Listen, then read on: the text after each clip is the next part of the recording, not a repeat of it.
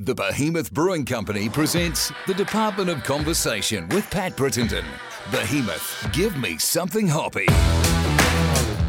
Oh, kia ora koutou whānau. Welcome back to another edition of the Department of Conversation brought to you by Behemoth Brewing. Uh, if you want to find out more about Behemoth and their amazing beers, then head to behemothbrewing.co.nz. Well, we have had an influx of athletes. What's that? Like a herd of cows? Uh, what would you call a group of athletes?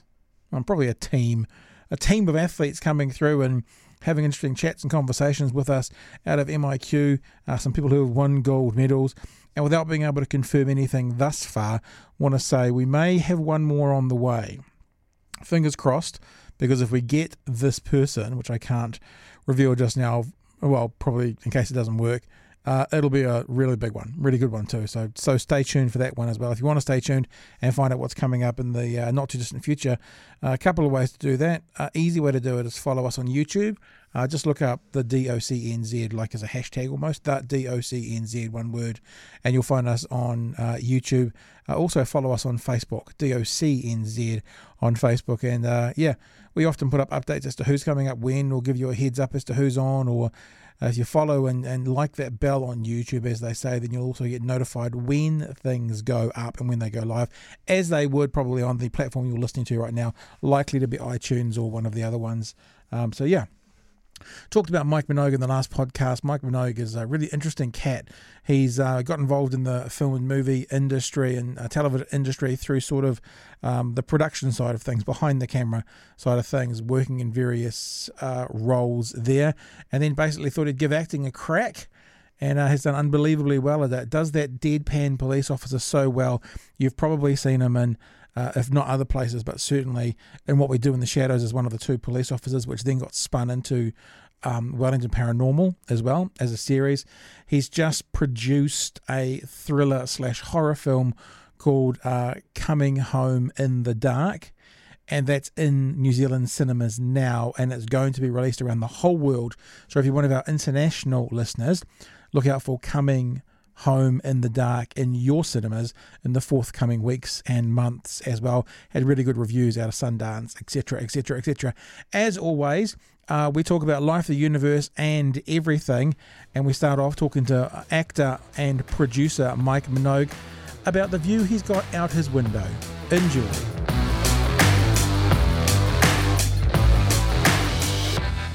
Nice lighting you've got there, by the way. Nice little kind of side light coming through the window.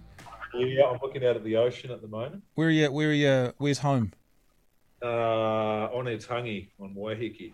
Ah, so do you cruise across the harbour every single day to, to go do work? I, I do, mate. Yeah, and um, we're putting a stop to that. We're looking for a place. To, we're looking for a place in town because it's it's probably four hours travel for three hours work a day. Whoa! Yeah, it must so be that. Are you going to that down five minutes, then I'll be happy. Five minutes travel. Are you going to have to sell up and then buy again, or are you going to be able to keep the place on? No, we're, we're renting over here. We got really lucky. There's a guy, our next door neighbour, um, who is very, really here. He owns two properties, um, and we found this a couple of years ago, just when we were out taking the dog for a walk, moving up from uh, Wellington, just after we'd had our kid, and um, yeah, we just wandered around. This place is right on the beach, and it sort of had a sign that it was to lease for for weeks and weeks. And we thought it'd be outside our price range, which it probably is. Um, but he let us rent out the downstairs apartment. So you're separately on the beach at Waiheke, like on the beach, on the beach, or across the road on the beach. Well, like yeah, there's a road that separates us. So yeah, it's um, it's bloody good, man. It's been awesome, especially through lockdown. It was incredible, and especially with having a baby, you know, so you don't really go anywhere or do anything. Um, yeah. And then lockdown around and I was working from home anyway, so it was great. But now it's gotten to the point where it's um, well, with especially with having work in town and um, and, and it's winter, it, it is bloody boring. Yeah, you know, yeah. In, in, winter, it's dull, and we've got no friends over here, and we never catch up with anyone. And we went into town a few weeks ago and went to a play and went out for dinner and caught up with some mates. It's like, oh yeah, we're not eighty. We could still be enjoying, we could still be enjoying our lives if we tried a little bit. So yeah. It's funny when you move backwards and forwards as to what you enjoy and what you miss. I mean, like about seven oh. seven years ago, I moved from Auckland to Dunedin, And um, I, it's, it's it's very strange. One of the things I find strange in the South Island is like we drive from Dunedin to Christchurch, you know, regularly enough to see things or see people or whatever. And looking out to the water, there's no islands. And because I grew Right. up in Auckland and I holidayed in Northland, so like, you know, a third of my year every year was in Mangawhai Heads. I spent time up there.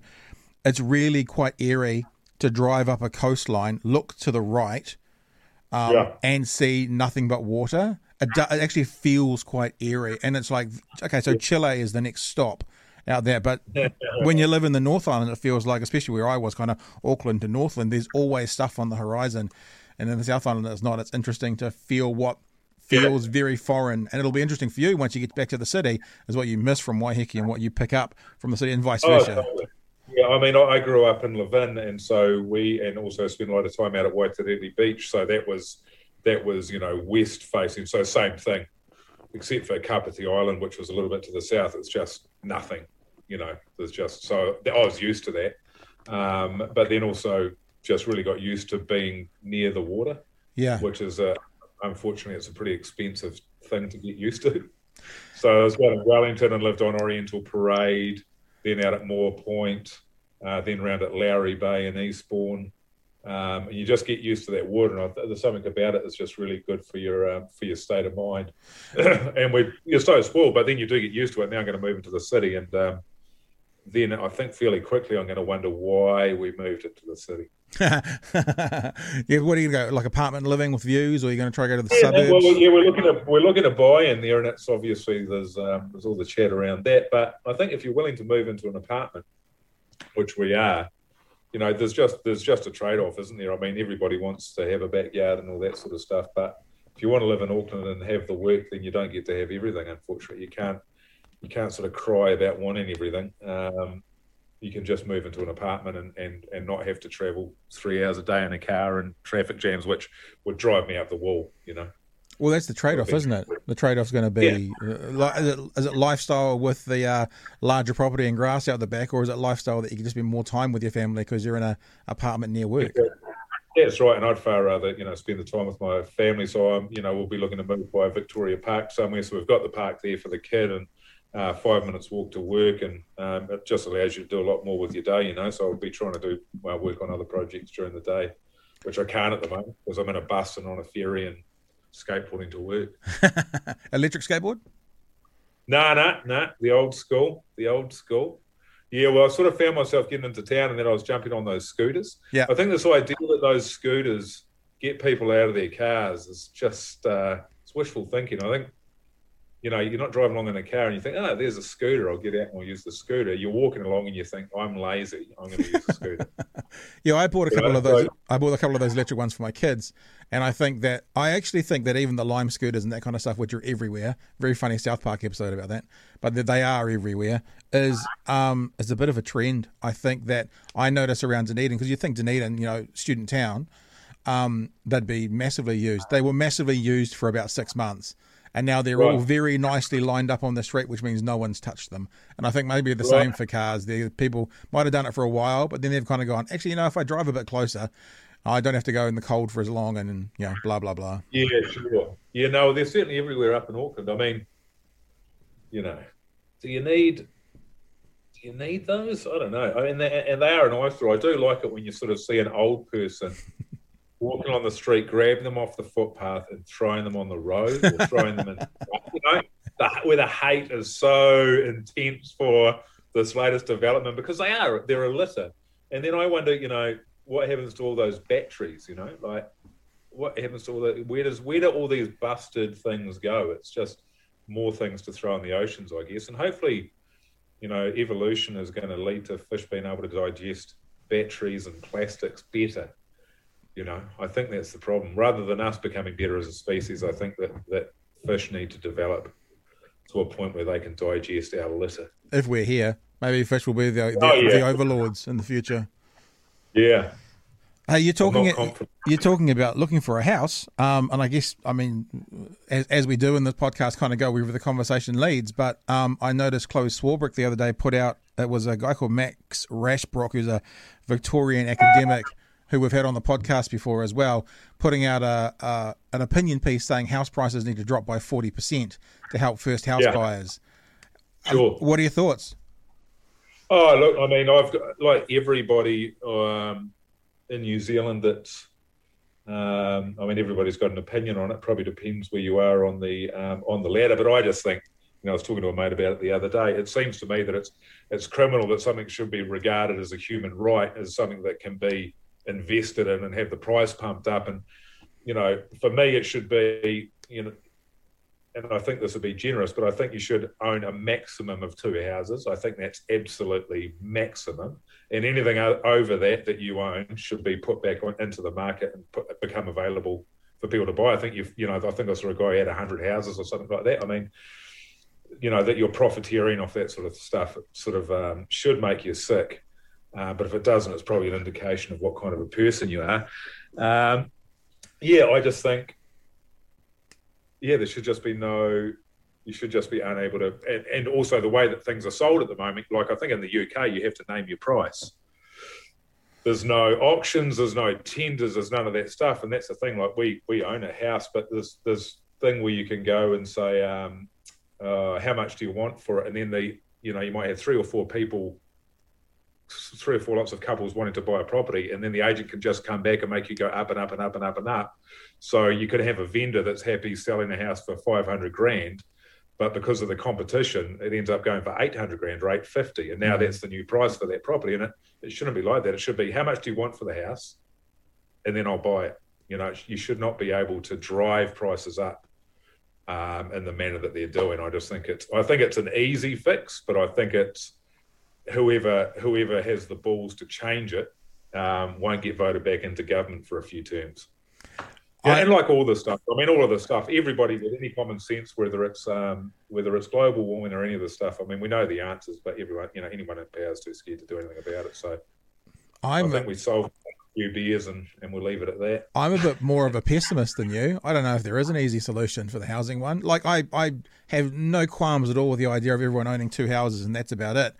And but straight away my kind of I don't know, my debate brain goes so what about if everyone's got two houses, the people who can afford to have two houses, and are there still going to be a group of people which still aren't going to be able to afford to buy a house because of their circumstance? And what happens when the um, you know, the government has let them down in social housing, and all of a sudden we're short houses. Is that a possibility? I, I, Oh yeah, I mean, I think it's yeah. real tough.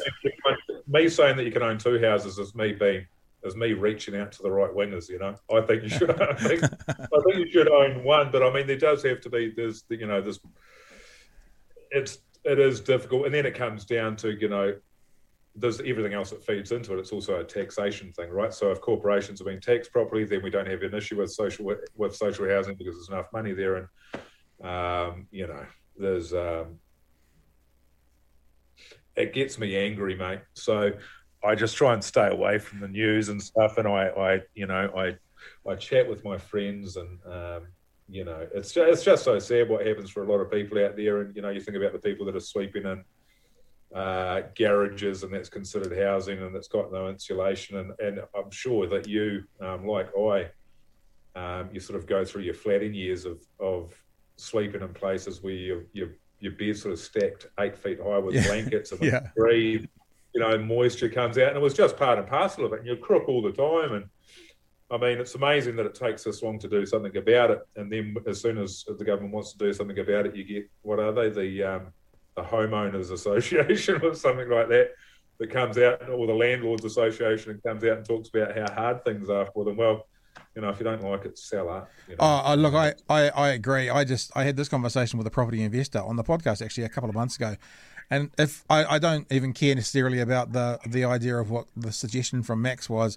that I saw via Chloe's Facebook page, um, but I think also I know that if house prices drop by forty percent over that period, what's going to happen is fewer people will put the houses on the market because they're not going to want to lose money, which means there'll be Yeah. less housing stock, which means those that are on there will drive the price through the roof. So we're still in the same place.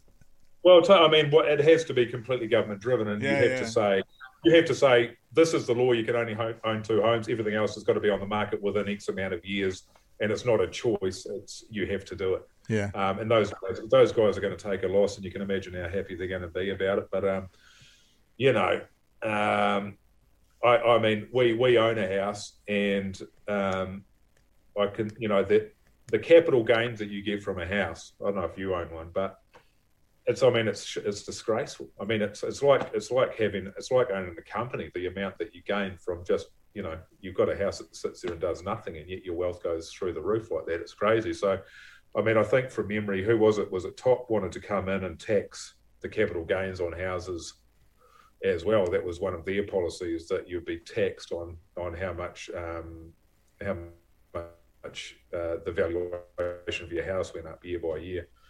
Um, and you know, Labor obviously talking about capital gains tax as well. And I think you know, for me, I think you should.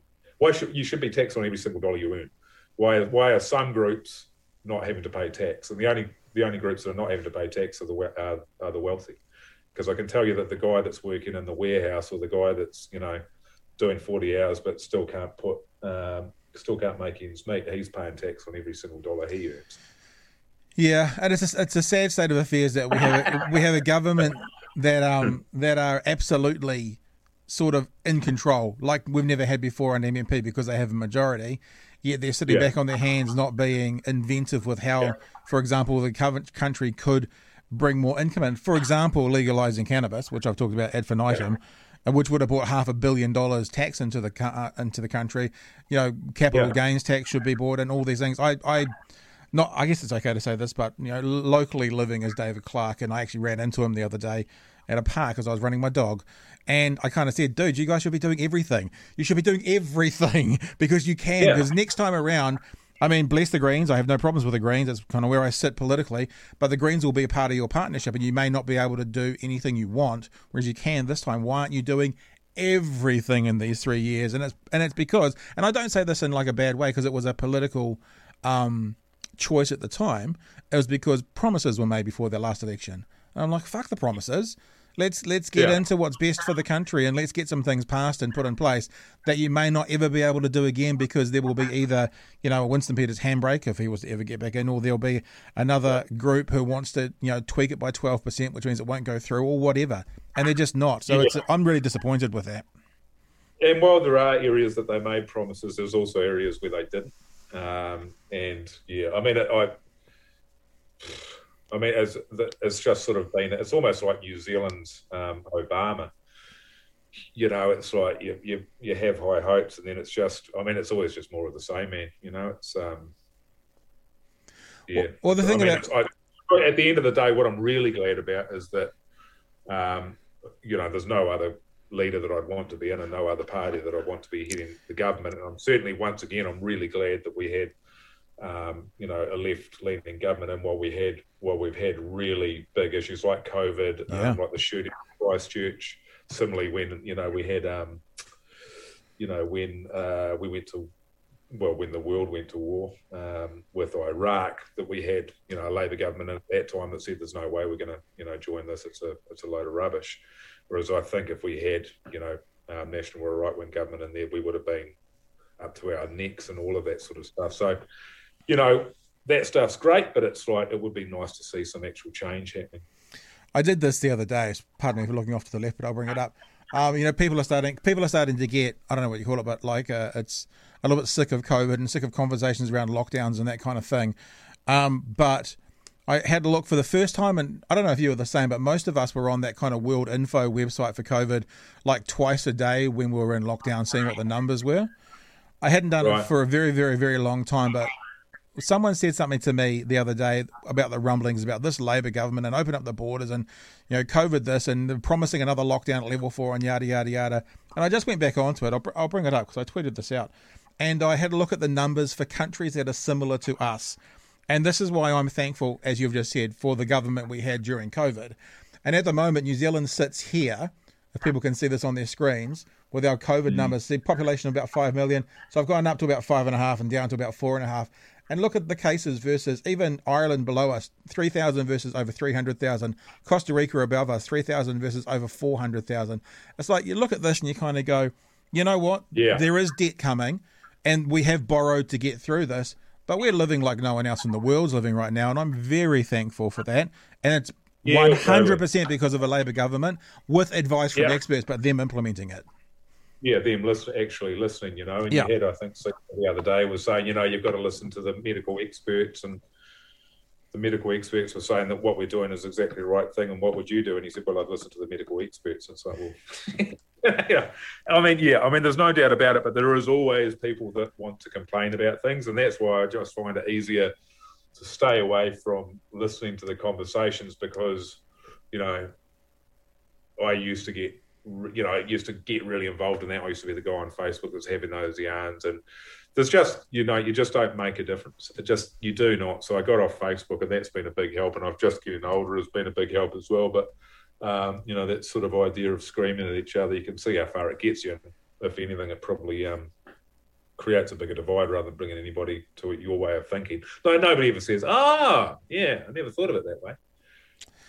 Um, I was thinking about your your your daytime job. Can we call it your daytime job? You got a gig on Radio Hodaki from 4 p.m. till 7 p.m. nationwide. Uh, you with Jason Hoyte. I want to talk about you and Jason and your relationship on screen shortly as well.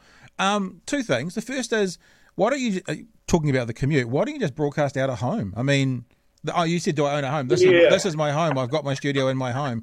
You could just spend a couple Yeah. of days broadcasting out of your home and not actually having to go to Hodaki.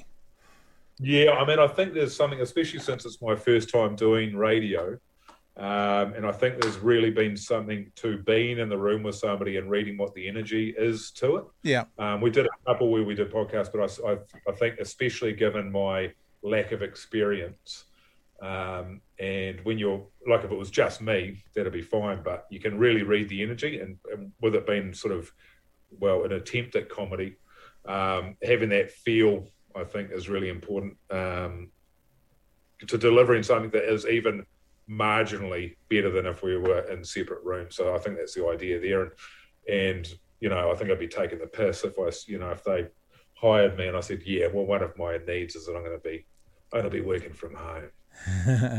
Still, you look at what can be done these days. It's amazing. The other thing I was going to Oh ask. yeah, totally. I mean, I think eventually that'll be that'll be a great place to get to for sure. But it's um, I, I really want to do as good a job as I possibly can with it, you know. So um, yeah, and it's it's a hell of a lot of fun, Yeah. you know, being in actually being in there and talking things through and um, and then doing the show in person.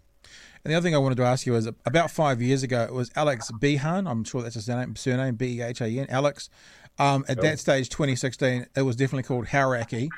And the story now, now I don't know whether this is accurate or not, but there was certainly an article written that he let one of the reasons he moved on was because he was calling it Hodaki, and basically got told you can't call it that. It's called Hauraki for a reason. Yada yada yada. What's the what's the practice now? It's Hodaki. Oh, good. Yeah, yeah, yeah. No, definitely. And yeah, I mean that was that was weird because I remember seeing that because I wasn't I obviously didn't know any of the guys down there when that was happening, but I remember that and it was sort of a um, a parting shot, wasn't it? Um, yeah, but no, certainly no conversation about it at all. It's all very much kia ora and yeah, I mean, look, man, if you're not if you're not um, on board with that sort of stuff in this day and age, then um, it's going to be all over for you pretty quick, I think.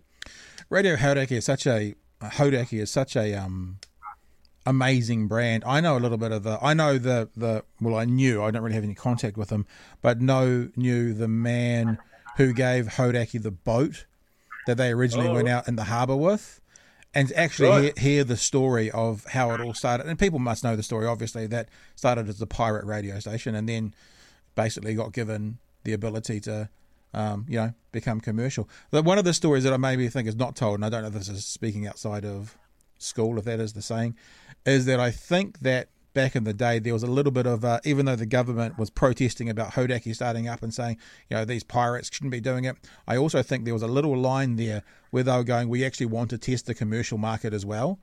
So it was kind of, Right. in one hand, they were going, no, no, no, these pirates, that's terrible. But on the other hand, they were going, well, the commercial model needs to be tested somehow. Maybe we can test it with these guys. And I think they were That's probably right. playing Yeah, both yeah. both sides.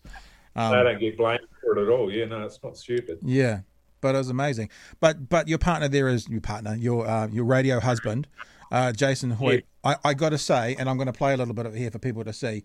Um, talk back on TVNZ on demand. Let me just play a little bit of of this video so people can see it is I love it. Lovely to chat as always, Pete. He's tackling the big issues That social media stuff's beyond me, Ken. with opinions you can trust. You don't get to the top in this business by having positive, constructive things to say. Tune in to Malcolm White on Talkback FM. You're taking a hammering in the ratings, aren't you?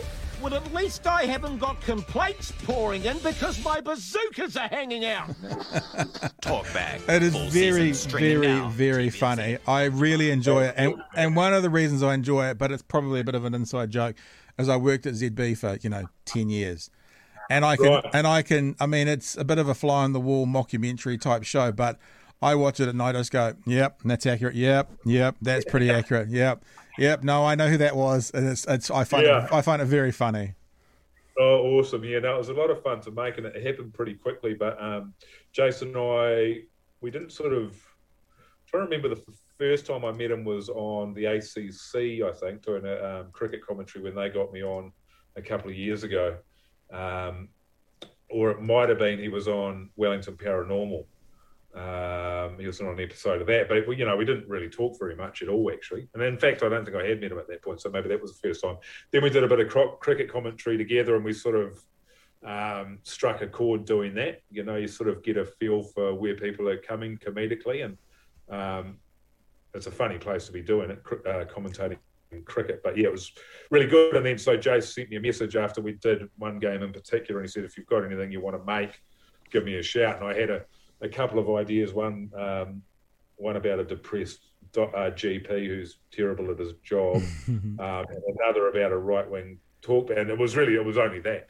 So it was just really you know behind the scenes of a right wing um, talkback radio host, and it just made sense once Jay said, you know, do you want us to do something that it would be that. Um, and yeah, we just we just nutted it out um, over about a week, and it happened super quickly. You know, came together really really fast, and neither of us had written for TV that sort of length before. Um, so we googled how to write a sitcom, um, and that was a big help. And then yeah, and then just cracked into it really, and sort of TVNZ were keen right from the start. Um, yeah, and it came together really quickly. And I think, yeah, um, TVNZ were really good. Steve Barr, who's there, was really good at giving notes, um, which was helpful. But yeah, you just wanted to sort of push it as much as you could. And Jace is just incredible in the show, you know. Yeah, it's amazing for people who haven't seen it. TV, TVNZ on demand is the place to go. It's a, I find it really funny. I, I know that I probably see a bit more than others do, but it's it's it's great. I, I love it. It's really good. Um, I wonder as well. It's you know there are some there are some people in it like uh, uh, Hilary Barry and those kinds of people. TVNZ greenlining it really quickly. Uh, do you think that was any commentary of pushback against the Mike Mike Hoskings of the world, or was it just uh, it's always narratively? A good story means good production means let's make it. Yeah, that's right. I mean, I don't know. Yeah, there, it's sort of, um, you know, from Steve Barr's point of view, it was Jason Hoyte might want to make a TV show. So, you know, we sort of come with our own audience straight away. So it has to be a fairly bad idea. And then the fact that we um, wanted to put in, you know, you could sort of cross promote it by having other talent that existed in the TV and stable sort of made sense.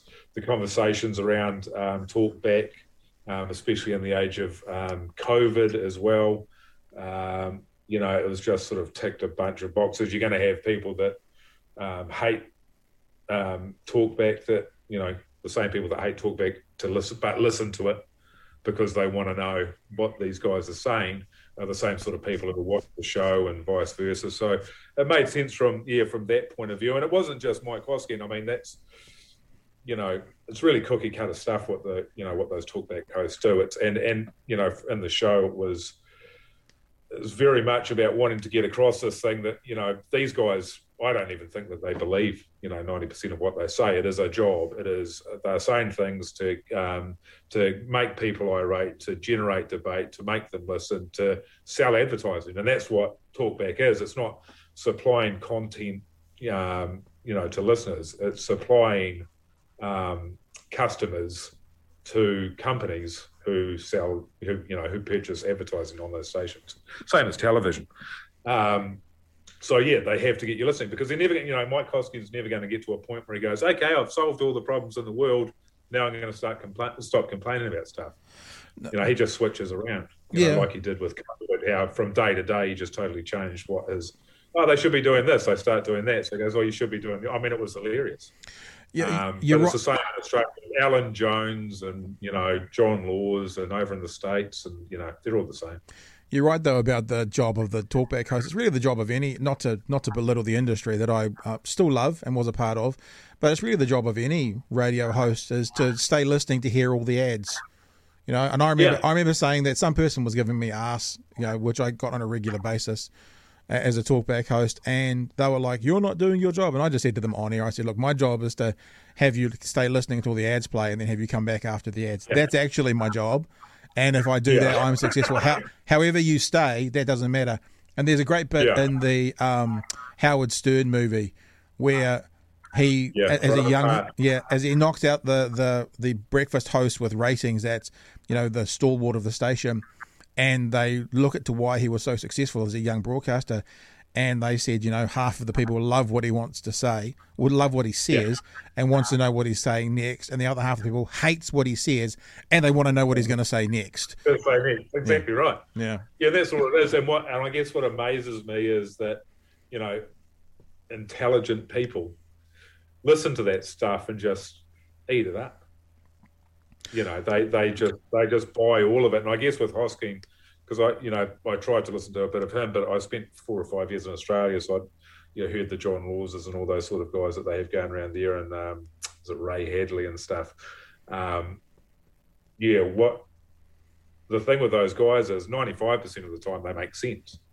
So it's the 5% where they're saying something really outrageous. And so people are like, oh, well, he makes sense the 95% of the time. Yeah. So maybe this makes sense as well, you know? It's, um, but it's funny what people will buy into. Yeah. which is actually the theory of a cult.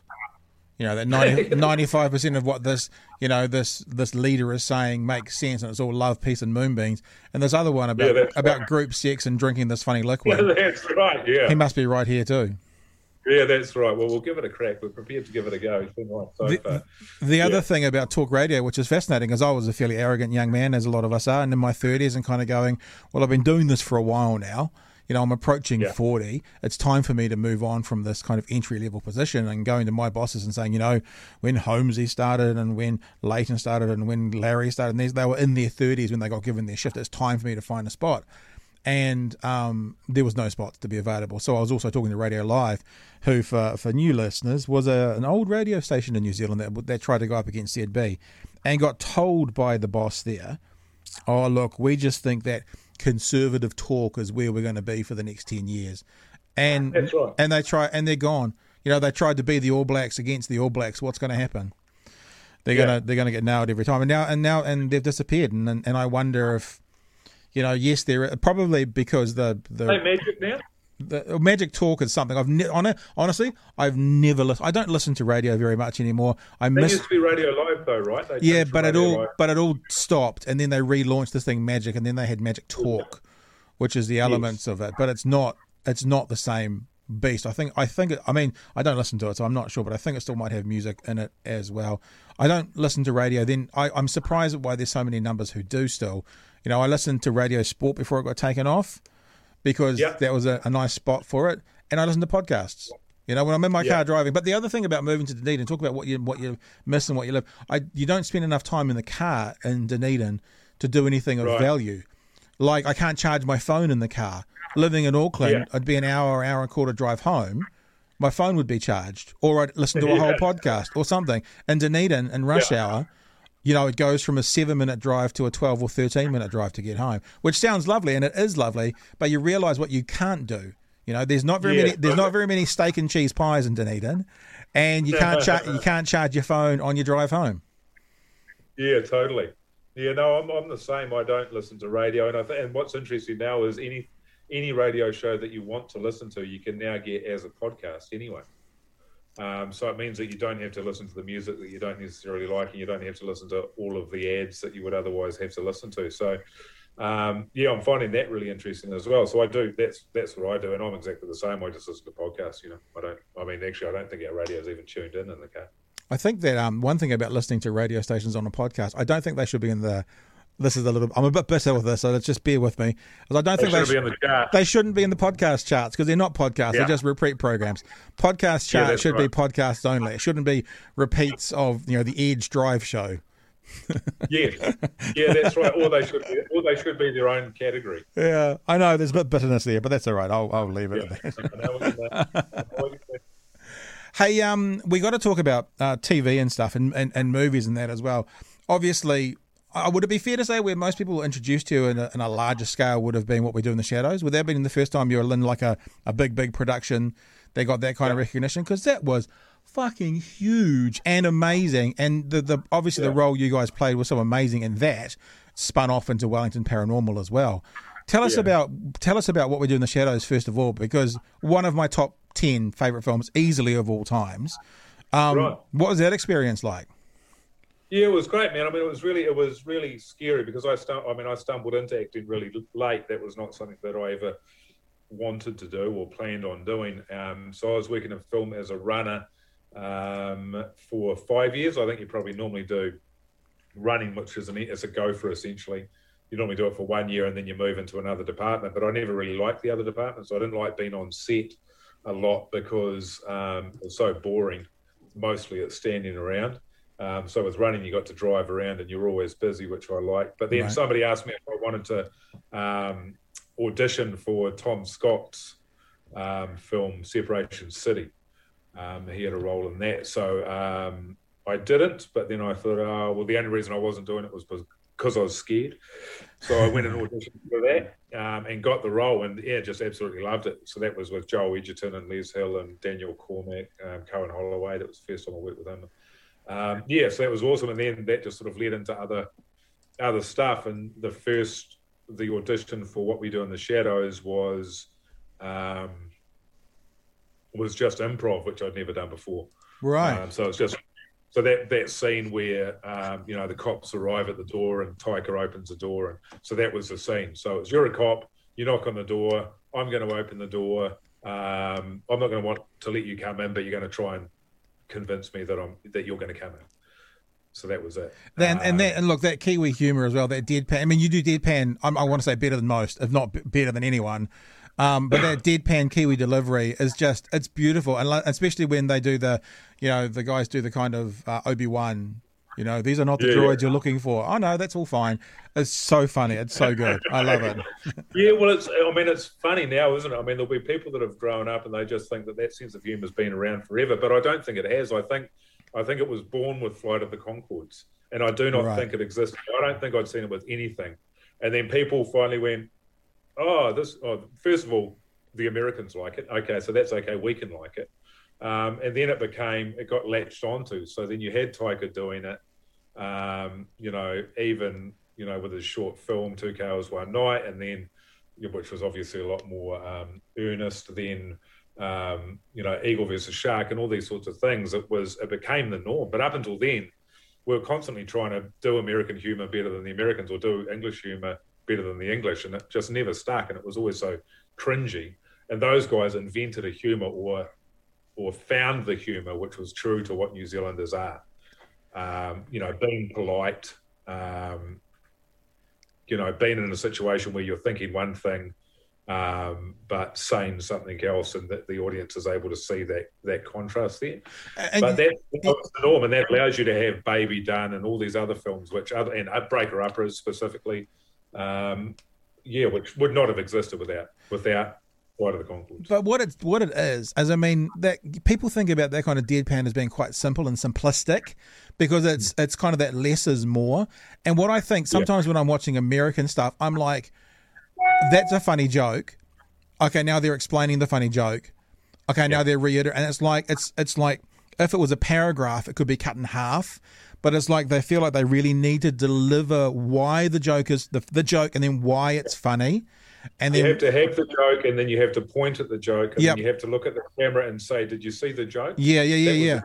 And I actually think that that deadpan things that Kiwis do, and Taika is the, I guess the, you know, the Mozart of it at the moment, is that that less is more. It's actually smarter because you're actually going. Yeah. Here's the joke. I'm just going to give you the the bare bones of it. Now you figure that joke out and why it's funny, and it just it's beautiful. I love it so much. Well, that, I mean, that's the thing with a creative, isn't it? And if you're a, a comedian or or whatever you are, you're like, look what I did. I made a joke, and look how funny it is. You know, to go, here's a joke, and throw it away, and to not even put or, or refer to it at all. It's so, that's such a brave thing to do, because you risk nobody seeing the joke. You know, and then, then what's the point of having the joke? And but the beauty of of things like shadows and that was you, you would have all these jokes and that no one was pointing and then that's why a repeat watches pay off so much because you're like Yeah. shit I missed that I missed No, that and I missed that. exactly, exactly. Because that's the thing. When things are underplayed, that you can skip past them and pick them up on the second run Yeah. through. Yeah. Um. So here's here's the awkward question: Which is better, uh, what we do in the Shadows movie or TV series? Uh, for me, it's a TV series. I agree. I agree. Yeah. I think it's better. And I mean, I love, like I just said, what we do in the shadows is a top ten movie of all times for me.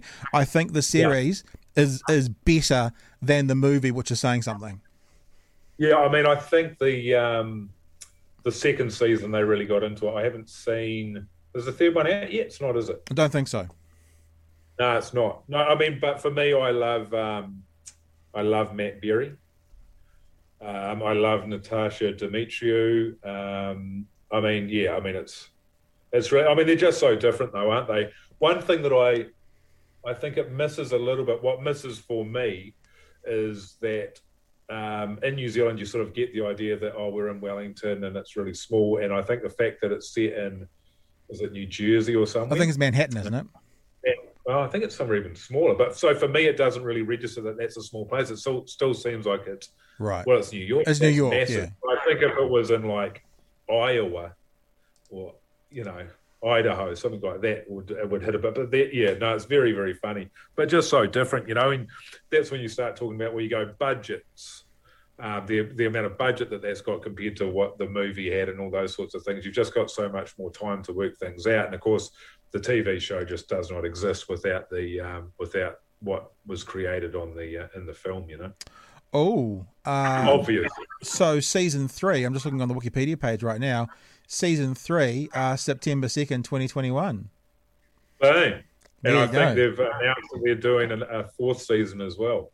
Season three is Um, is only. They only got the first. I was going to say it's only four episodes, but it probably means they've only just released the details of the first four episodes. So September two, uh, twenty. Yeah, so in, in a month. Woohoo! That's exciting. Yeah, well. It is one of those. Yeah, it is one of those ones you kind of. I when you see it pop up, you're like, oh, it's back! It's back! Let's watch it. yeah, totally. No, I um, and it'll be interesting to see how it goes because I don't think Jermaine was involved in this season. Um, so yeah, so who knows what effect that'll have? Probably substantial. uh, running in the circles with a couple of Oscar winners now. You know, one of them from the Flight of the Conchords and and and Taika as well. Is that a that- Yeah. that- what does that feel like?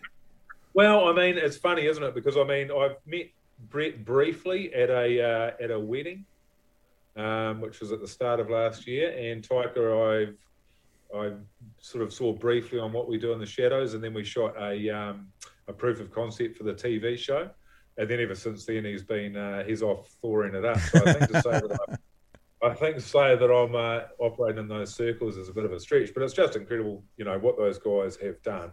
And Jermaine, I mean, what Jermaine does and continues to do, it's just, it's amazing. And then with, with Wellington Paranormal, how that came out um, in the States, you know, we, we knew that it was going to be released over there, but then to see the coverage that it had, that it's getting reviews in, um, you know, Rolling Stone, the New York Times, um, you know, just every major publication that the, the, the US has got. Just absolutely, you know, I found mind blowing. But that is a testament to how big a name Taika is and how big a name Jermaine is. Um, that they can get that kind of coverage over there is just is phenomenal. I don't think we really, well, I certainly didn't realise how big they were um, internationally. I was going to say I haven't had. Uh, I, I'm I'm thinking about starting up what I'm going to call a hit list, which is like the people I really want to have on the podcast, and obviously people like Taika and Jermaine and you know Yeah. Peter Jackson are these kinds of people I would love to have on. Yeah. Um. Um, but my pitch to Jermaine's going to be that he, he's actually the most important person in that trio. You know, they're all collaborations Right. because people that work with him win Oscars. And my pitch is going to be, uh, like the last two golf tournaments I've played in, and it hasn't been for twenty years, but the last two golf tournaments I played, ha, that I played in, people in my group of four got a hole in one. So obviously, Right. obviously that's because of me, because I'm the connection between these two people getting holes in one. So I'm going to try and pitch to Jermaine that I'm the he's the connection for people winning Oscars. I can, I can tell you what. Um, the only way that you would get Jermaine on a podcast is if you promise not to talk about him at all. oh, really? He is just not interested in talking about himself in the in the slightest, or his achievements or anything like that. Is just, yeah, he is. Um, I think is probably his would be his least favourite thing in the world. Wow. Has all that I- I, exposure? I would, I would say Has that Yeah, exposure yeah. for Wellington uh, Paranormal for you created opportunities or phone calls or whatever happens in Hollywood in America? I've had nothing. I've had absolutely nothing it's been a, it's been a desert, an absolute. I mean, what it, what it's done is it allowed me to do talkback, which I'm really grateful for, and then all of that sort of stuff means that I then get asked to do the ACC cricket commentary stuff. That I then am able to do um, Hodaki, which I otherwise it would never happen in a million years. But well, I can't tell you the last time I had an audition. Is that No, because of, is that because of COVID though? Mostly. No, no, no, no, no. There's, I mean, Karen's done fucking four films and TV. I mean, she does so much, and which so she should, because I mean, the world's got enough forty-five-year-old guys with brown hair who think they're funny. Um, but there- there- there's very few Karens around, so I think I think um, the release of Paranormal in the states will hopefully do really huge things for her because she is just. I mean, she's amazing, and yeah, but I mean, I honestly, man, I get nothing. So I, which is fine by me because I sort of get, um, I get, I get bored quite easily. Um, so I love doing paranormal because that was like a five week shoot, but also nights. And then you do, you know, you write stuff, and that's great for a while, and then producing stuff as well, and that's great for a while. So having a mix of things, but I don't know how people, I don't know how people do films that go for eight months, like these this Lord of the Rings TV show. Like how you can do that for two years, I don't know. How you could do Avatar for nine months, I don't know, or Shortland Street. But I guess I never grew up with the dream of being an actor. You know, that was never the thing that got me out of bed. So doing a little bit of everything now and again is, is good for me. That would imply to me that you wouldn't be a fan, obviously, necessarily doing like a long um, stage run, whereas the same show every No, night. I, no, I mean I've done one play. I did one play at Circa uh, a few years ago, and that was, you know, what was that? You know, that was a month. Um, but yeah, how do you do Lion King, man? How do you do three years of eight shows a week? I mean, I sort of got a week into that play, and I was like, yeah, okay. but there's three weeks to go, and then you wake up in the morning, and it must be like doing stand up. And you wake up in the morning, you're like, oh Christ, I've got to do that tonight.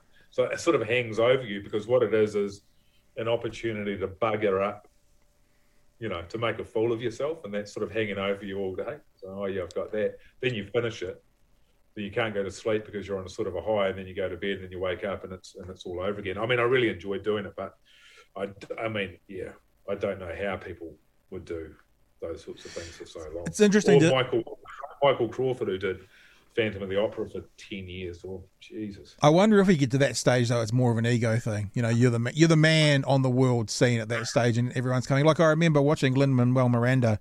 I think he was talking on uh, Graham Norton, and he said something like, "Yeah, you couldn't be sick because it was like Hollywood came to the show every night." And he tells a story Right. about being sick one night, and he missed Beyonce and Jay Z coming to the show. Right. So, I, and I'm not saying that Lin Manuel talks about you know being the arrogant god, but I wonder if there's an element of it that you're like, you know, I, I'm the star. They're coming to see me. This is my, you know, my my chance. Yeah, my, well, I'll tell you what, I never saw Beyonce in the crowd at Circa. Not even once. But yeah, there would be a part of that, and especially when people work so long to get any kind of success. You know, you work and you work and you work and nothing happens, and finally something happens. It's like, oh, I've, you know, I've got to keep on going. And, and you sort of look at Taika and how much work he does. It's like you think, God, man, you must, you, you could do with a break, surely. But he just works and works and works, and I guess it's that thing where you know you you just want to make the most of the opportunities that you've got. But you know, I sort of look at it like, you know, when you're younger and you and you go out on the booze every weekend or twice a weekend or three because you don't want to miss out. yeah, yeah, You yeah. don't want to miss out. Miss, you know, what if I miss out? And then it gets to a point where you don't go out and you realise that you don't miss out on anything. it's more it's just more of the same, you know. So once you get to a point where you're like, oh, actually, I don't, I don't really care. Um, I think that's the way to go. Not to have too much investment in what you're doing one way or the other. Um, so you're never going to be um, sort of crushed by the lows or you know overjoyed by the highs. You've just got to try and maintain a sort of a level, a level attitude to everything, which I didn't always have. You know, I got I did a uh, I got cast in a um, in a show, a really big show, and it was my first lead in something. And um, five days before we started shooting, I got fired. Wow. Yeah, which was a crushing experience. Um, and then uh, because at the table read, um, they didn't like the way I read at the table. Um, they liked the audition, but then so that then which was you know at the time really difficult, but then served to be the biggest motivating. The, that gave me the kick in the ass that I needed to then stop talking about writing and actually start writing because I'd always done a little bit here and there, but never been driven enough to actually get off my ass and do it. But that was the thing that made me uh, write the Watercooler web series. Yeah. Um, so within five months, I'd written that and had that funded, and then that led into the next season, which then led into, you know, everything else really. So, yeah. So the, I think the failures are great, but what it meant was, you know, if you get something that's really great come along, like Wellington Paranormal, don't get too excited about it. Um, and if something bad happens, don't worry about it too much because something else is around the corner if you're working hard enough. Um, you know, they all even out, hopefully. So is it worse to be cut pre production or is it worse to film everything and then be left on the cutting room floor? Uh, I haven't had the experience, the second experience, but the, the I think probably being cut. I mean, being cut I'd rather be cut based on how I read at a table than getting four days into the shoot and then going, now your acting's the problem. you know, it'll be horrible to be on set and then get fired like um, Eric Stoltz and Back to the Future, who did like three weeks, I think, before they recast. I mean, that'd be that'd be tough. And then everybody refers to that like he's the person that you refer to. I've been Stoltzy. I've been Stoltz. yeah, so I mean, yeah, it's a pretty vulnerable place to be in, and um, yeah, I mean, I guess how you um, react to that is going to be, you know, be very easy to crawl under a rock, but you don't want to prove people right. You want I, to prove them wrong. I had friends who had a, a son in a uh, a role in I think it was Pete's Dragon. Oh yeah. And the other thing about being left on the cutting room floor, which is sad, is that you know lots of talk about it and lots of excitement and all this, and everyone knows, and you go to the cinema, and then it's not there at all. Exactly. Like, because it's so it's that uh, the playing it down. Eh? It's like we'll wait till it comes out and make sure if we've got a smaller role, not that that's what we're talking about with you, that it actually totally. makes the final edit as well. Oh, it's horrible. Yeah. So I, you know, I got to the point where I didn't tell anyone because, of course, you're telling everybody you got this big role, and then you have to tell those same people that you've been fired. Dude, it's She's rough, man. She's rough. Um, I, yeah. you you started off in the kind of um, not acting side of the business, showrunners, that kind yeah. of stuff. As you said, you went into the, you know, became known as the act, uh, acting side of it, with some of the things we've talked about. But you've gone back into the producing side of it, and uh, uh you're producing the movie uh, "Coming Home in the Dark." Uh, what I'll do yeah. is I'll, I'll, I'll put a little bit of this on in the background. We won't be able to hear it, but um, then when I talk to you about it, you can uh, talk to it. This is good professional stuff, isn't it? Here we go. Uh, so you're uh, so you're producing it. It's coming home in the dark. The trailer's playing beside you whilst you're talking about it. Uh, thriller yeah. horror in the in the cinemas now. How does one yes. move firstly from the acting to producing? Because I always think about producers as sort of the money bags.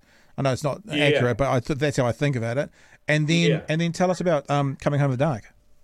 Yeah, well, for me, it's well, I think everything that I've ever ended up doing, I've only ever done it because I didn't want to waste anybody else's time, and it's I just find it's easier to do things yourself than to try and find somebody, um, and then to be expecting them to do the things to the level that you do them, or as be psychotic as I am about things because I get obsessive and I work really hard on things because if you're not going to do that, then what's really the point?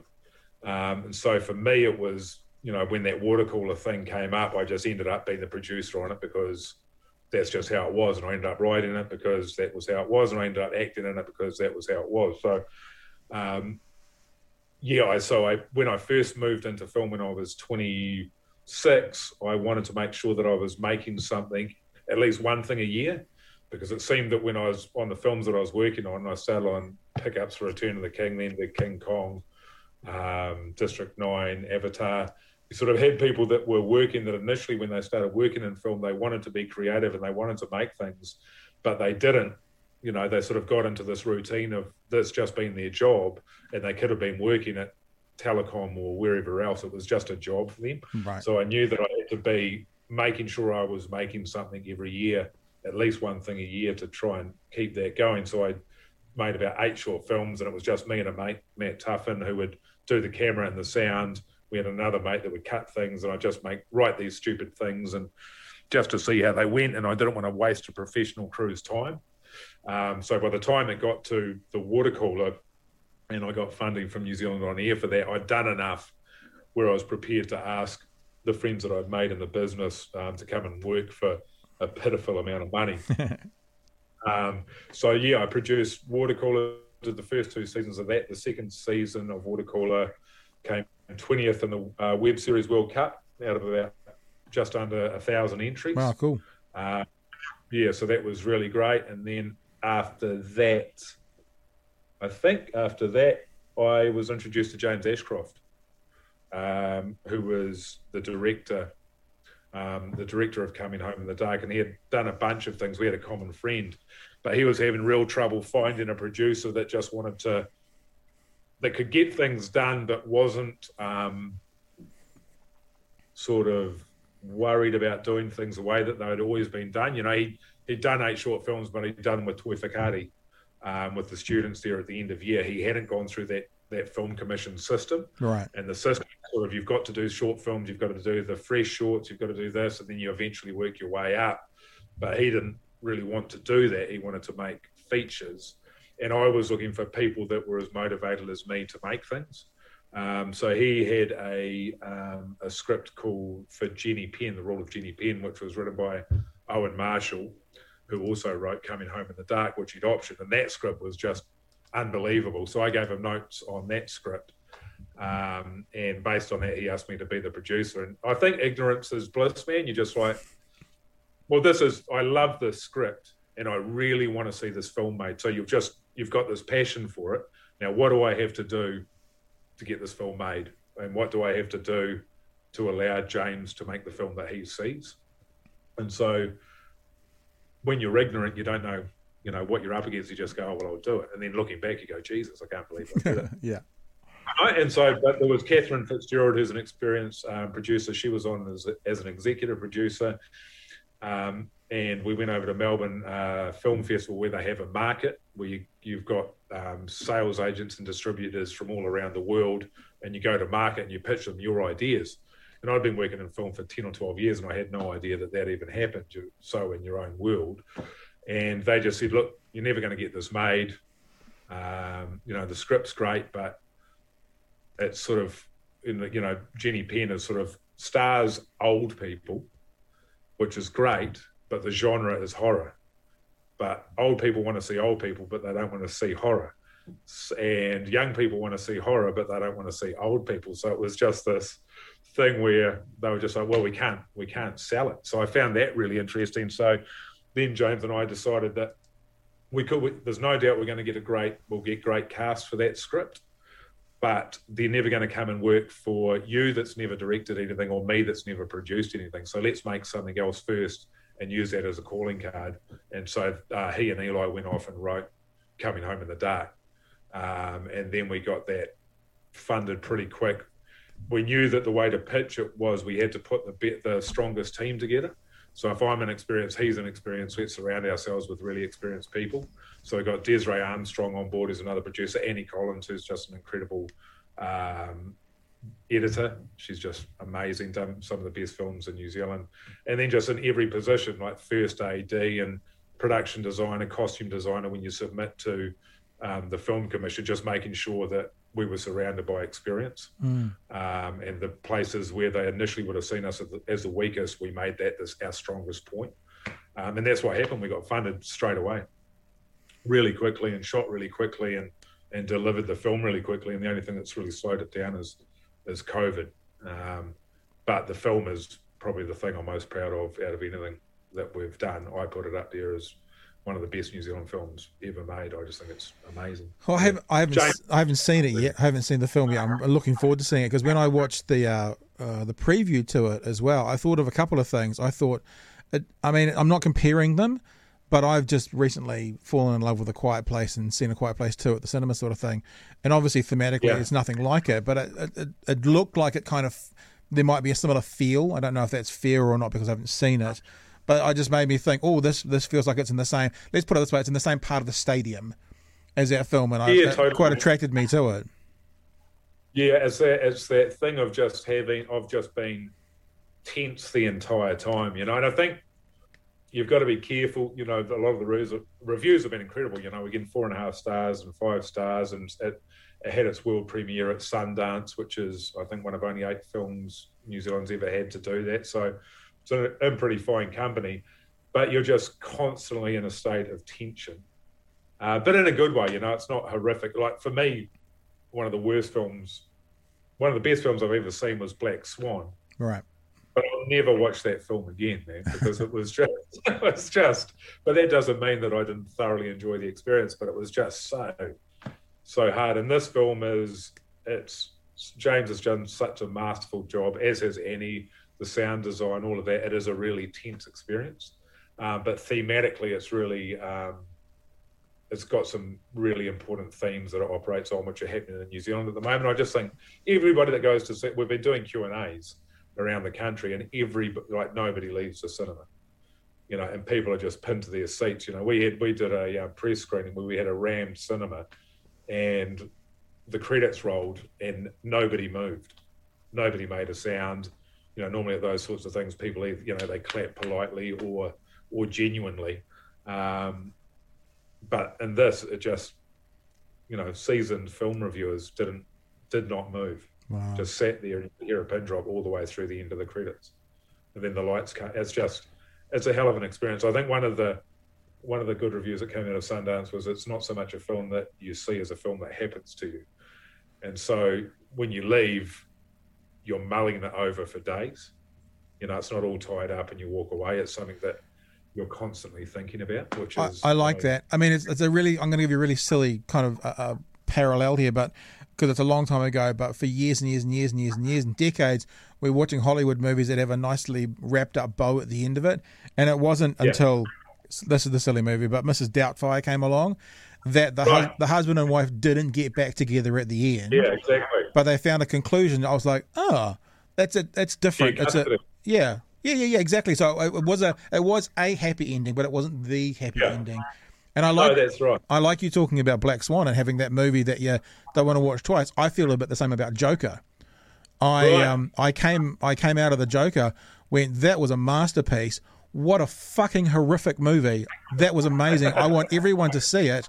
I don't think I'll Yeah. ever watch it again because Yeah, at, yeah. at the end of that I was like all you know all bent up inside and was like there's something about this which was a genius piece of well I still say celluloid even though it was digital but you know but I but but it was horrible what a horrible movie and it was amazing Yeah, totally.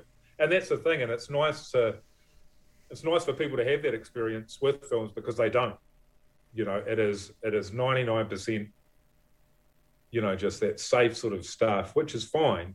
But when you can have an experience which is outside of that, it becomes, I think, art rather than just a movie. You know, rather than just something to waste your time on or spend some not waste your time on, but um, you know, kill a couple of hours sort of thing. And there's nothing wrong with those films, man. I watch tons of stuff and I watch every piece of trash that comes out.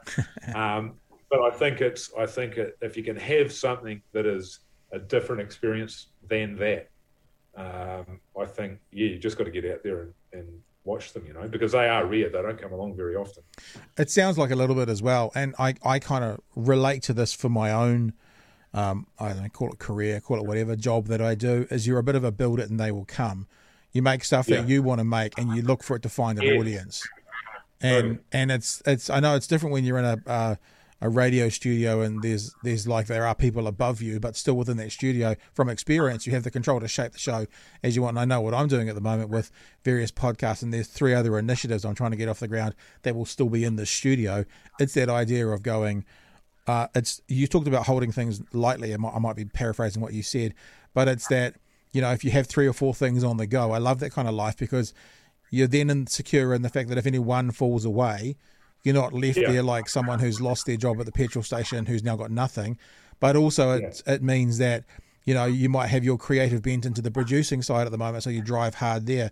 You know, next month it might you might be really creative in the radio aspect, so you drive hard on that studio, and it's and it keeps life interesting as well. Yeah, totally, and and certainly what you're saying there about you know making things, you know, build it and they will come, and you've just got to be totally true to what it is that interests you, right? That's what we were saying about the comedy before, the New Zealand comedy. Yeah. You know, if you try to make something, you're like, oh, I bet an audience will like this. Let's make this. Then it will fail. It will 100% fail because there's no truth in that voice. And, you know, and you don't have to attract 100% of the people. You just need to attract enough of the people that have a similar, you know, sort of outlook on life as you. And there's always plenty enough audience to go around, you know. And it's just a matter of sticking it out. You know, there's a guy on, um, have you heard Lex G's podcast? Uh, no, have not. he's an American guy and he's really super neurotic, film nerdy sort of guy, and he's so funny. Um, you know, he bags himself for being a pathetic loser and all this sort of stuff, but and talks about, you know, goes off on riffs about uh, Mark Wahlberg or whatever, and they're hilarious podcasts. But he sort of gave it about three months and then he quit.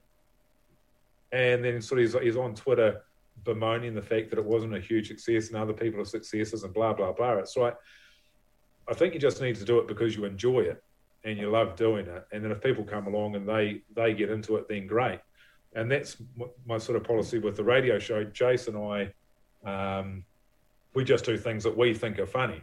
We're not trying to go, oh, how can we grow an audience? And with Talkback, we're saying, you know, uh, if Jason and I are making each other laugh, then we know other people are going to find it funny. But if you're trying to go, what will an audience find funny? Then you fail before you began because you're not going to enjoy the process, and the audience isn't going to relate to it either. Yeah. And I mean, there are people who really, really, really find that lane and stay there. You look at the Adam Sandlers of this world, he plays himself almost, other than that one Precious Gems, the Gems movie that came out, which he was very different and amazing. But most of his movies, he plays a version of himself. And but the thing is, he's unbelievably successful because there is a huge portion of the audience that wants to see him playing a version of himself. so, so he's found his lane. Yeah, that's right. Yeah, I mean, um, yeah, he's he's a really good example. But I just he's one of those guys where I'm like, ah, man, I wish you just do funny stuff again. I mean, what I don't like about those comedies is that they get to a point and that with 40 minutes to go, they start teaching you a life lesson. It's really sappy. It's like I don't watch an Adam Sandler. I mean, if I'm watching Adam Sandler movies for a life lesson, then I've got real problems. All I want is for you to make me laugh for 90 minutes. I don't need to learn lessons about family and valuing blah blah. But you know, he makes billions of dollars, so who the hell am I? But then you look at the original stuff, you know, the Happy Gilmore and Billy Madison. There was none of that in there, and they were authentic uh, And that's the hilarity. I love those. And then and he actually had one come out a couple of years ago, years ago called "That's My Boy." Right. You seen that? I haven't seen it, but it's on Netflix, I think, at the moment. It is. It's got him and uh, Adam Sandberg in it, and it fucking bombed. And that is the funniest fucking movie he's made for 25 years, man. It was. It is incredible. He's a real piece of shit, and it's just it's brilliant. But because now he's got this persona that he's developed, where he's the family guy, then that was just Outside his lane. to- Outside his yeah, lane. So, well, that's why the audience's lane. Yeah, yeah, it was brilliant. Yeah, yeah, yeah, yeah. But the audience did not go along to it because it wasn't, you know, Drew Barrymore and you know whoever else he gets into his movies. so he didn't. shame. He didn't um, attract a new audience because the new audience always like, oh no, we don't like his stuff, and his current That's audience right. was like, this is not what we're looking, paying for. Therefore, no one saw it. Exactly. Yeah. I mean, it's Adam Sandler as a as a guy that just gets on the piss all the time and hooks up with heaps of chicks, even though he's you know fifty five. Um, it's very funny. Watch it if you haven't seen it. He'd, he'd be on my list. He'd be on my list of podcasts. He'd be uh, he'd be around. Yeah. So I'm gonna try and try and get him. hey man, it's been a, it's been real fun talking to you, Mike. I'm just gonna tell people again. Uh, let's bring up the old uh, computer screen again here and say if people want to hear you Monday to Friday, four till seven on Hauraki uh, nationwide. They, I, now I'm assuming that you guys you guys do well. Someone in the building does a podcast of your show as well. I'm assuming that's yeah, there. mate. They pumped that one out as well. Yeah. And of course in, in cinemas right now, Coming Home in the Dark. I was going to say about that title. The thing about the title that's so genius, it's a bit like um, Snakes on a Plane. Like that's the stupidest title for a movie in the world, but immediately it gives you what it is. It, it tells Yes. you what the movie is, and you kind of go, "I'd be terrified if I saw a snake on a plane." So it's it's a, it's a terrible uh, title, but it's also the perfect title. It's a bit. I'm not saying yours Yeah. is yours is not a terrible title. I've got a, a boarder who lives with me, and she um came upstairs at ten thirty last night, and she was just like, "I just walked home from university." Like, what the fuck are you walking home from university at ten thirty? She's like, "Oh, it's fine," and it's just that coming home in the dark concept. You know that that there is there is always some amount of unknown, and unknown leads to fear when you can't see what's ahead of you, what's in the dark. And so I Yeah, think totally. it's, it's it's I'm very much looking forward to seeing it, and um, yeah, because it, already evokes sort of fear, the fear of the unknown, the fear of what's over mean, there I'd in the love- dark. I'd love to. I'd love to have a chat with you after you've seen it because it is. It is some. It's a film that you have to talk about with somebody else who's seen. it. okay, It's of those- so, so make sure you go along with someone. Like I made a mistake of going. Oh, well, not a mistake, but I went and saw a Shopping, that Louis uh, Louis Sutherland film from um, a few years ago, and I just went home and I sat there and drank a bit. You know, it's probably eight years ago or something. I just sat there and drank a bottle of red wine and smoked about twenty cigarettes just thinking about it. You know, it's but to be able to talk out the themes because at the end of it you really are like well what would it be? What do you do? You know? Um, and I think yeah so and also I'll probably I'll hook you up with James Ashcroft the director as well if you want Yeah. to have a, a with him. And he's got some really fascinating stuff coming up as well. He's um, he's signed with CAA in, in the States um, and is now doing Max Brooks's Devolution so Max Brooks obviously who wrote World War Z yeah, um, James is um, doing doing his Sasquatch um, horror film um, for Legendary Pictures, who did Batman and Inception and all that sort of stuff. So he's a really good, interesting guy, man. He's he's taken a really slow journey to getting to the point where he's actually directed a film. Like he's forty or forty two now, and he was in no rush, and now it's just. You know, it's taken off for him, so he's he's a great chat as well. it's fascinating seeing people who kind of hit success a bit later. I mean, you can look at, and I know I did this because when I was forty, I wasn't quite doing what I wanted to do.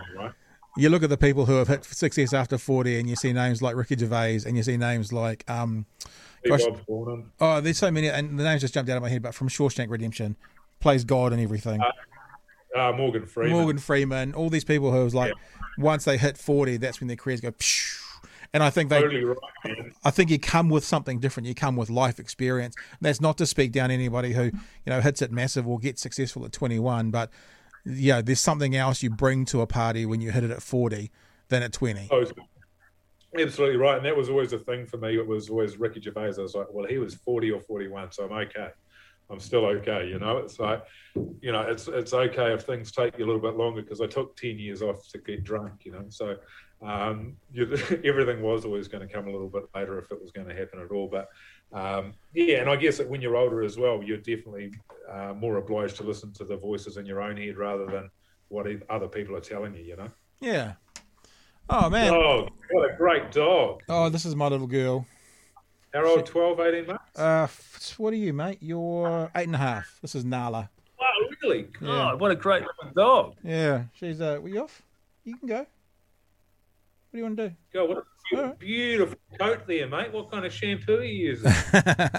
uh, don't don't know. Uh, go down to the uh, pet store, um, and use the. Uh, they've got those dog washers, which are like car washers. yeah, yeah, yeah. Oh, that's awesome. no, Yeah, she's she's my the she's my wee mate.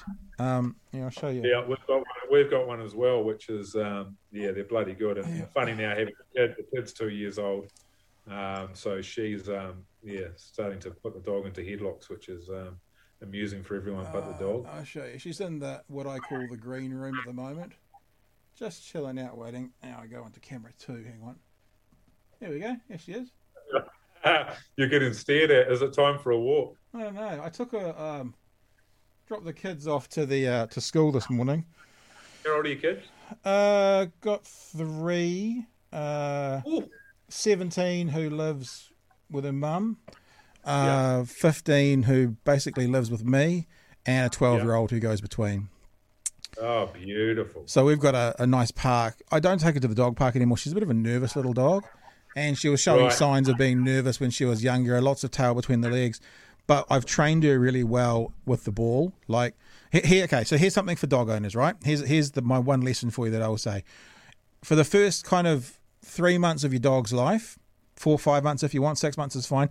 Every time you call them, give them a treat. Like like literally every single time. If you do that, Yeah. you will never have a problem calling them and having them come. So I can take her up the hill. I take her up the hill, and, and like I'd throw the ball for her, and every time she brought the ball back, I'd give her a treat. And so we go up Yeah. the hill to a more of a public park. It's not the dog park, and we just burn around there for 10, 15 minutes. So on the way home from the school drop off today, I stopped there just for ten minutes. You know, forty throws with the ball, come down here, and we'll go Yeah. we'll go back up there after lunch, and we'll do a good half hour. But just giving her some energy, burn some energy off, so she can come hang with me in the studio. And Oh, it's bloody good, eh?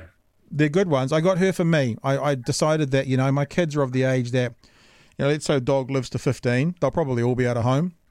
So I decided that although my kids love her and want to own her, she's my dog, and I got her because Be- because Yeah. because I'm the one who's taking responsibility for her, and you know, like the 15, the 17 year old's basically already gone. The 15 year old could be gone in three or four years, and Yeah. so I need to have a dog that I'm going to want to keep. So that's why I got a little. little Oh, I think so, mate. That's going to be a difficult empty empty nest. That one. Well, I live in a six Yeah. bedroom house at the moment, and the hardest thing is actually the size of it. I built my studio downstairs, and um, it's going. What's going to be most strange when I lose the kids, like when they go to university and stuff, is actually what uh, what do I do? I probably will either sell or move out and just get something little. I'm quite looking forward to that Yeah. actually, but it's good at the moment. Oh, totally.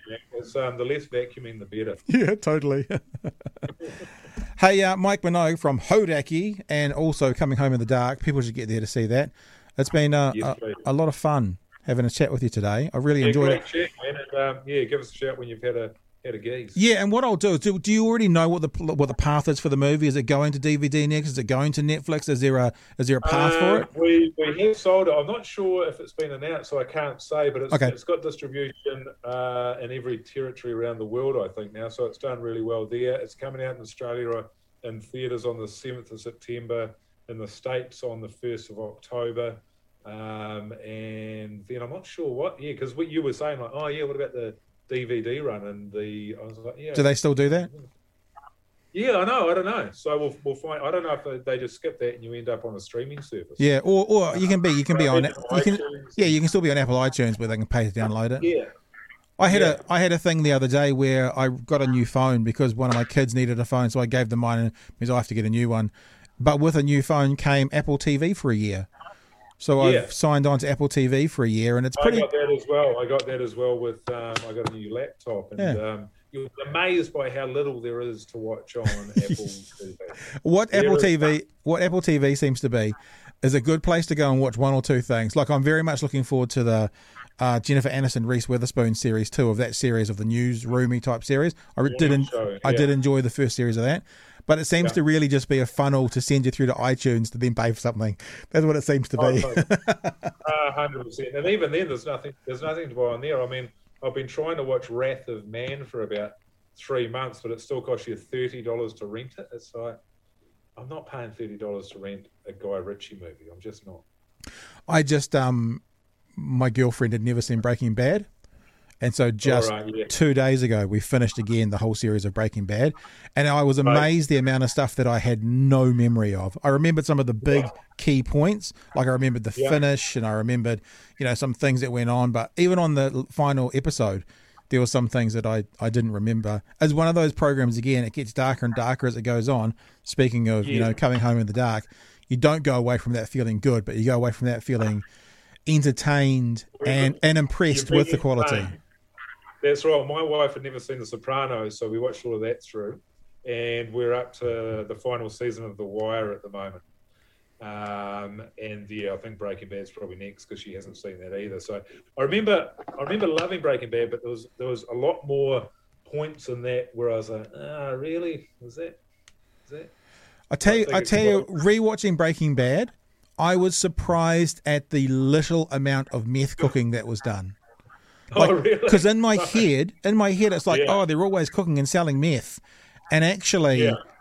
there's a lot of it which is like uh, like the majority of it which is not. But because that's the main theme that runs through i guess your brain kind of goes that's what the program's about and it's and actually yeah, yeah, yeah, it's not. But we're but we're the same. Like um i've never seen sopranos and neither has my girlfriend so we're going to watch that. And we've just started watching westworld because i've Oh, seen yeah. i've seen the first three or four episodes but i haven't seen any more Yeah. so we, we're doing first season of Westworld, first season of Westworld is great yeah from memory, and then the second season, I just pulled out. right just got really stupid. And but Sopranos, man, for me is the best. There's if all of these shows have got seasons which aren't great. You know, there's they sort of vary. Yep.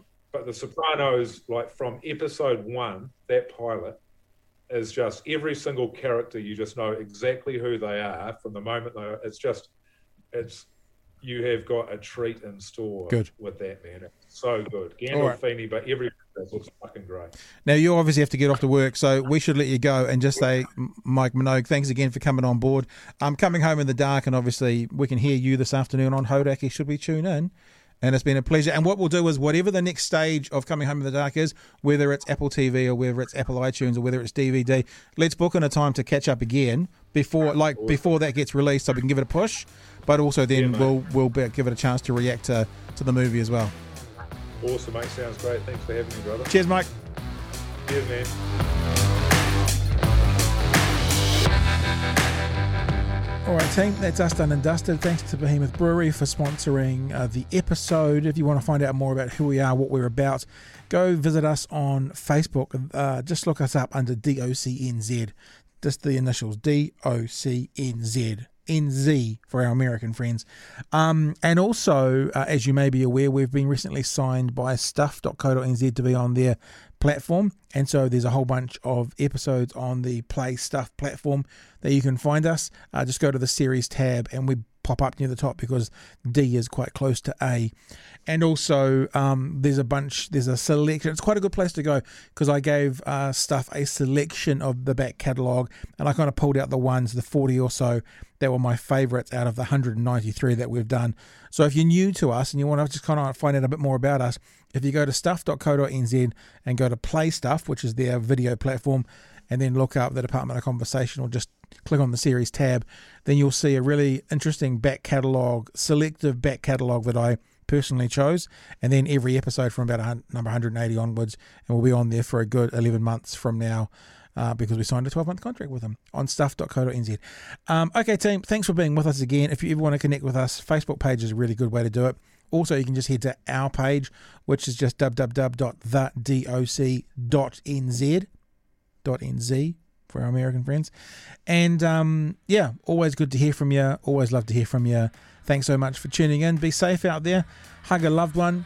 Watch something on the telly that makes you laugh. Wash your hands. Still, we are in this pandemic, still, my friends. And until we see you next time, hooroo.